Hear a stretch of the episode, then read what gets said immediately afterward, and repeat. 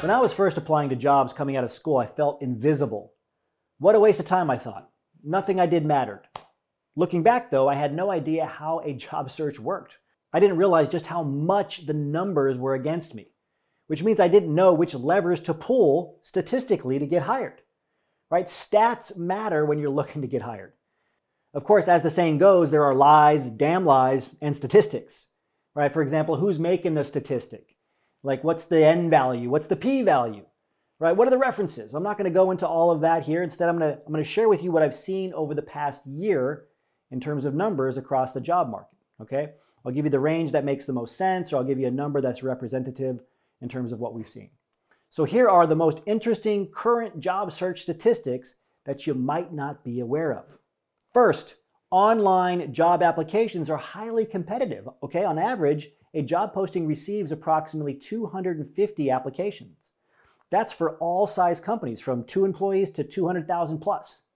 The larger companies get up to 2,000 applications per position.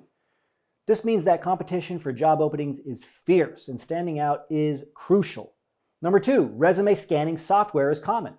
About 75% of resumes are never seen by human eyes.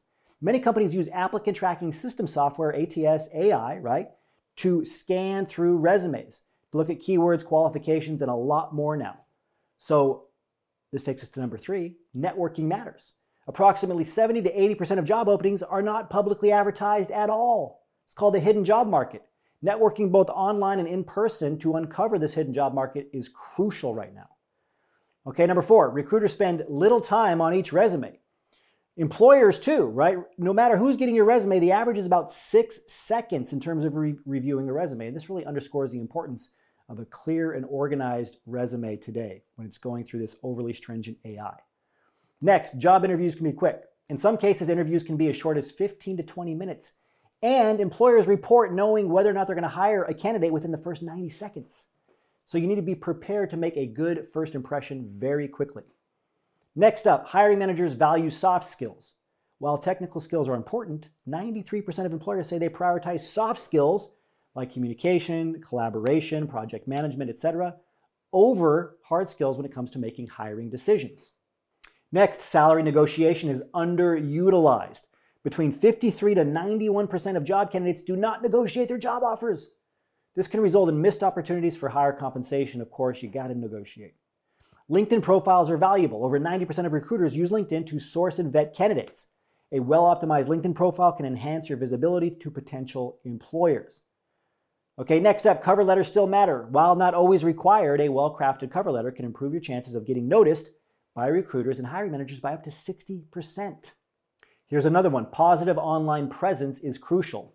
Nearly 70% of employers have rejected candidates based on information they found online. That's your digital footprint.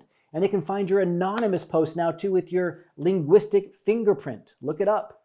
Maintaining a professional online presence is vital right now.